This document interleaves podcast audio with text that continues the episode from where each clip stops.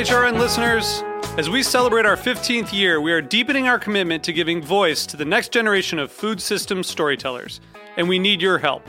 Our internship and fellowship programs help activate new possibilities for underrepresented and underestimated young people through experiential journalism, audio engineering, and production training. Through these unique programs, HRN helps food equity stewards build essential workforce readiness skills that expand their potential and foster economic mobility. Please consider supporting these critical programs. And with a minimum donation, you can be entered to win a dinner for two at an amazing restaurant in one of eight cities and tickets to a concert at a great venue in one of those cities. We have incredible partners across the country who have donated, as they also share our passion for helping to educate the next generation of food systems storytellers. Check out heritageradionetwork.org slash 15 to donate and enter to win today. That's heritageradionetwork.org slash 15 to donate and enter to win today. And make sure you donate before March 31st. Thank you.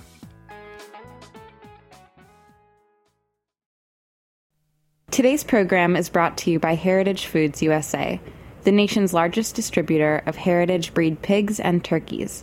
For more information, visit heritagefoodsusa.com. Hey, hey, hey, I'm Jimmy Carbone from Beer Sessions Radio. You're listening to Heritage Radio Network broadcasting live from Bushwick, Brooklyn. If you like this program, visit heritageradionetwork.org for thousands more.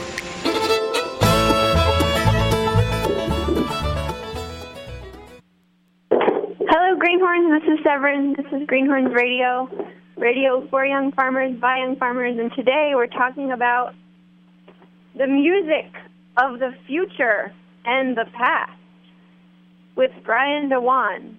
Hello, Brian. Hi, Severine. How's it going over there? Oh, it's going pretty good. It's hot, but it's summer. One of the things that's so wonderful about you, Brian, is you always give a fully dimensional perspective. Um, sometimes you get described as a transmedia artist, and I don't know if you feel good about that or not, but maybe you could just describe a little bit about what you do. Sure. Well, I mean that's one way to look at it. Um, uh, yeah, I, I do a bunch of miscellaneous things, which doesn't seem remarkable if you aren't thinking categorically. But in the end, it's always a combination of, um, you know, visual art or music in some way. Uh, so I like to write songs and uh, accompany myself with either an accordion or an electric zither or an auto harp or other stuff. Uh, and I like to write songs, but I also like to collect songs, or what I will refer to as historical material, which really can mean anything, anything that ever happened. So usually historical material means something from whatever you consider the past, or uh, even more to the point before you were born. But of course, there can be a big gap in people's experiences and when was the time I'm with you. before you were born. But when you go to the time whenever you were born, and if you go poking around before that time, you know, we find the artifacts and the testimony of people who came before us for the, the previous generation, the generation before that, and so on down the line.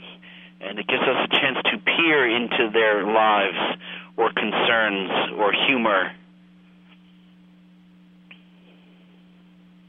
And I also And like so- to make film strips that used to be shown in uh, grade schools. It was a popular format, which is now extinct, but many people still remember uh, hand cranked projectors that showed still images. Uh, so that's a combination of drawings and writing and music in a kind of a cheap cinematic experience. Um, how did you get started in this wacky, wonderful, wandering world that you have made? well, when I thought about how I really got into song or songs, uh, partly you know, one one thing that was a big influence was going to a 4-H camp where I learned a lot of wonderful songs. A song called Dunderbeck was one of those, which I later discovered is originally a Swedish folk song. Um, what are some of the other ones? I remember there was a religious song called Follow the Gleam, which I think was written in the 1920s. There was a kind of a satirical song called National Embalming School, which was sung to the tune of "Oh Christmas Tree," uh, and we would sing these songs. I also had a, a fourth grade teacher who taught the class a number of songs, which included the song "Charlie on the MTA," which is an old favorite, uh, which then I later found out was actually written to be a campaign song for a Boston mayoral candidate in 1948. And then later the Kingston Trio recorded it in the 50s and had a hit with it. Uh, and then also when I was about 12 years old, I heard Tom Lehrer records for the first time and thrilled to those records as a So all of those songs are unified in that they're embedded in a set of intentions and um, institutions where they have a life and they have a drive and they're they're pushing in some way um, up against the world. And I wonder what kinds of contemporary songs are being created that have that same kind of energy or or if there's not. Well, I'm sure there are.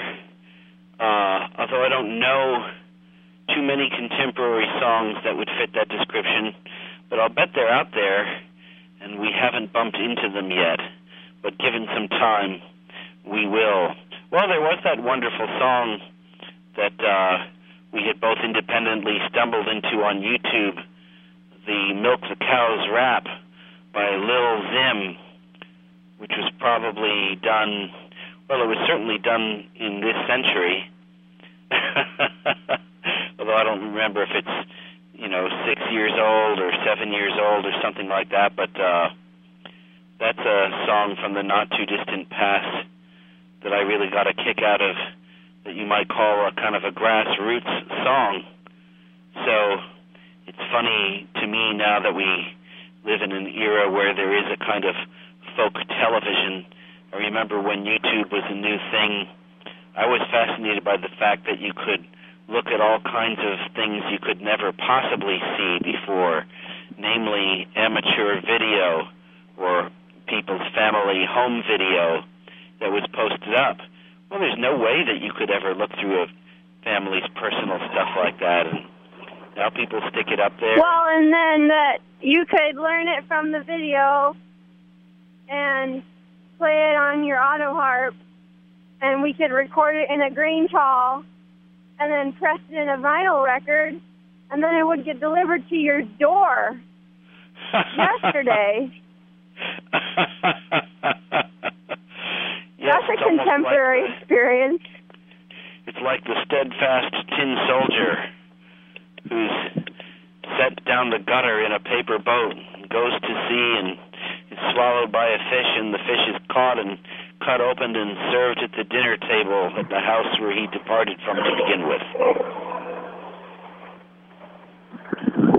So, because we're leading up into sail freight time and this big voyage that you're going to greet, I hope, in Boston, when we yeah. arrive all in one piece and with no soggy cargo, I thought maybe we could talk a little bit about the intention of bringing these songs from the 1870s into the earballs of the contemporary agrarians, and maybe having just uh, sung them all and w- type the lyrics, and then listen to them three times on the master.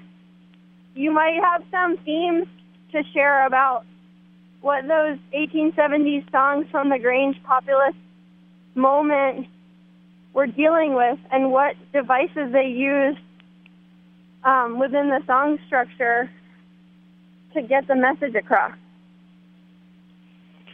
Yes, well, there are some that are rousing numbers. Um, you know, there was that song Onward Marching as well as Farmer's March and songs that were meant to energize for action and words that uh, proclaimed the dignity of the farmer and uh, sometimes songs that would, you know, talk about uh, things that they thought of as as ills, namely monopolies. They were trying to protect themselves against. And some of the rousing, energetic ones in that fashion. Um, and then, of course, social singing was such an important part of the organization and such a great way for people to commune, uh, you know, in a day before any kind of modern communication, you know, even before people had telephones. Uh, you know, in, in a domestic setting, people would get together and sing, and uh, there were a number of songs too that are, are just about inspiring joy and spreading joy, like the song "Merrily Sing." Uh, it's almost self-referential, you know, a song about how wonderful music is, what a treasure it is, and how singing the song is meant to induce a kind of euphoria and well-being. Then there was another category of song, you know, that is the song of plain advice, sound advice. Uh, do not mortgage the farm, uh, being one of them, or be content with the world, which is more of a philosophical one. A lot of songs about that really kind of offer simple advice about how to be happy and how not to be discouraged or to to be vulnerable, to be brought down, and how to be lifted up, and to commune with others. And uh, you know, it's interesting to think of how in a much earlier generation than ours might have even looked back at those and and been dismissive of them as old-fashioned or corny or preachy or other such things. But these would seem now to be themselves the concerns and criticisms of an earlier time when that does not really give offense now, and it's interesting to see something so plain and straightforward and lucid in the words.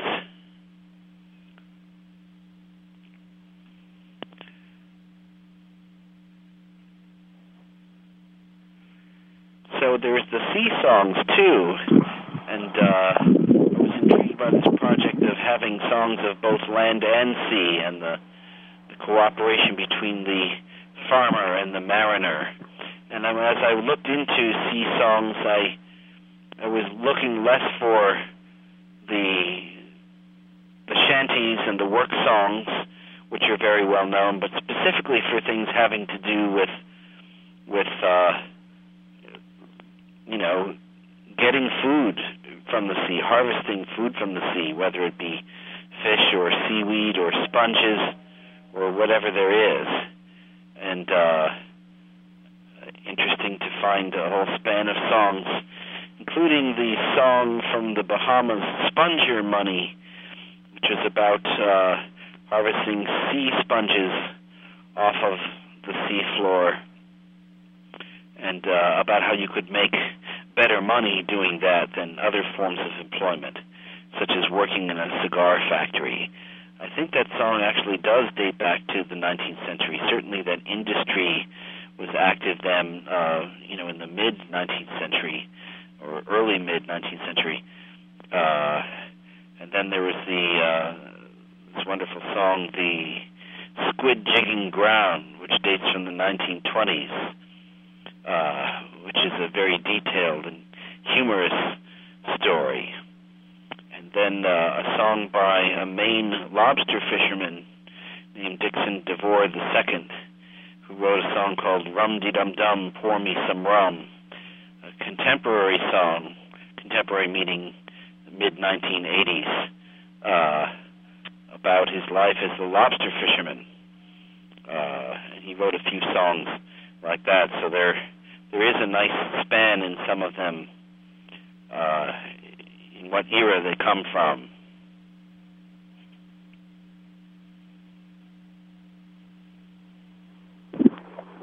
Well, we are going to be able to put all these songs onto the podcast of a Greenhorns Radio, and the the ocean ones we haven't recorded them yet. Well, we just recorded two of them, but the Grange ones are all available now on archive.org which, by the way, has an incredible amount of songs. And then also the vinyl record that we just made, and we're going to deliver it from Maine to Boston. We just ordered the um, we just ordered this battery powered Victrola type thingy. I mean, it's a it's a re- record player Right. that is battery operated, so we can use it off grid. That's great. Anywho, I'm pretty excited about that. Yeah, you'll have a phonograph you can use wherever you go. So that's exciting, and I'm exci- excited about the performances uh, in Boston. That will be a delightful thing to do, and I assume we're doing that outdoors. Yeah, we're gonna do it in this pavilion that's at the end of the Long Wharf, which Uh huh. is slightly contentious because there's people who want to turn it into a restaurant. So it's another contestation of public or of private or of public space. And um, that's always fun to get up in the middle of controversy about our commons. But Long Wharf is a very long wharf, so we can be loud. well, so right now it's public land, and there's an effort to turn it into private land. There is an effort to turn that pavilion into a private restaurant. Ah. And, you know, while we're totally okay, I mean, it's cool for people to eat and everything. But one question we're having as we're approaching the logistics of disembarking with a whole bunch of cargo and food, you know, food stuff is the missing infrastructure on the waterfront as the waterfront has become a space for yachts and condos in Boston and that the like artisan scale schooner scale infrastructure is totally absent. So we're doing a lot of like makeshift warehousing. it's fun. So when you say a restaurant, do you mean that's some plan for the future, or do you mean when we are there, somebody is going to try to open a restaurant there while we're trying to use it? Oh, I think uh no, we we greenhorns are not going to open a restaurant. Although we will open a couple of restaurants spontaneously uh, in the process of this adventure. We have uh, historic lectures and fancy dinner pa- parties.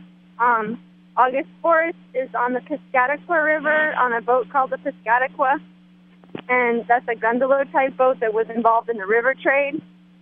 And then on the Kennebec River, we have like a beer training, uh, training about local food sovereignty policy uh, in Maine. And then in Boston, we have, or in Portland, we have a dinner party at the working uh, waterfront at, down at Portland Yacht Services with a chef called David Levi, who's from Vinland, who is obsessively local. He doesn't even use black pepper or olive oil, but he's he's made he's agreed to use the ingredients that we deliver to him by boat. Um, and all of those are fancy dinner parties that are designed to um, create an economy around the sailboat because basically it's a lot more expensive to ship by sail, as you could imagine. I I suspect that we're going to run out of time, and I wanted to just throw you a softball without any direction to it and say, Brian, um, what's your impression of these as somebody who collects songs and is engaged in the study of culture? What's your impression of this young farmers movement? Do you think that it's legit?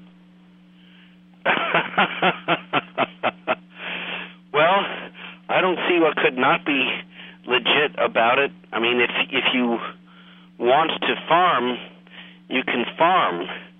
So what's to argue with that about?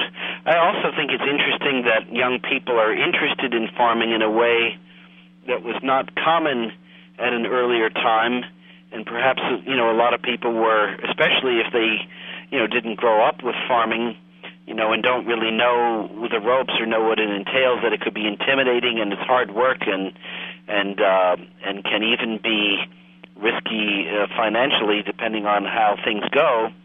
But I think it's great, and as also when you're a farmer, you're your own boss, and so there is the satisfaction of having autonomy uh, that you can be running your own endeavor as opposed to being employed by some much larger scale organization. But uh, you know, I think it's great that younger people are interested in farming, and also because many people have a you know a notion of farming that is kind of a cartoon or a stereotype. People expand their association of what they think farming is or what kind of people farm and you know there's just such a variety of of ways to do it or dispositions that you can have uh, so I think it's very creative that you know people re-examine these things and and set aside confining uh, thoughts about what things are. Just like in any subject, you know, we think we know what it is until we delve further deeper into it, and then a much wider world opens up, and it's it's more complicated, or it's not what you think. So I think that's a terrific development. So I guess we're gonna say sign off and come along in person and meet Brian and listen to the songs in person at the waterfront and help us carry the cargo and get comfortable with the grayscale, baby. Hey, what's the address for people to find it? Oh, it's Long Wharf in Boston, Boston Harbor. And then the wharf in Portland is next to Becky's Diner. It's called Portland Yacht Services. Just it's just next to the Gulf of Maine Research Center. Very nice. All right. Well, terrific talking to you. Big hug to you, Brian. Okay. See you later.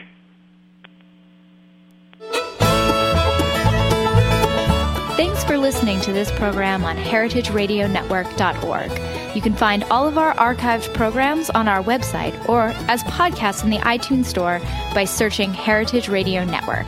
You can like us on Facebook and follow us on Twitter at heritage underscore radio. You can email us with questions anytime at info at heritageradionetwork.org. Heritage Radio Network is a 501c3 nonprofit. To donate and become a member, visit our website today. Thanks for listening.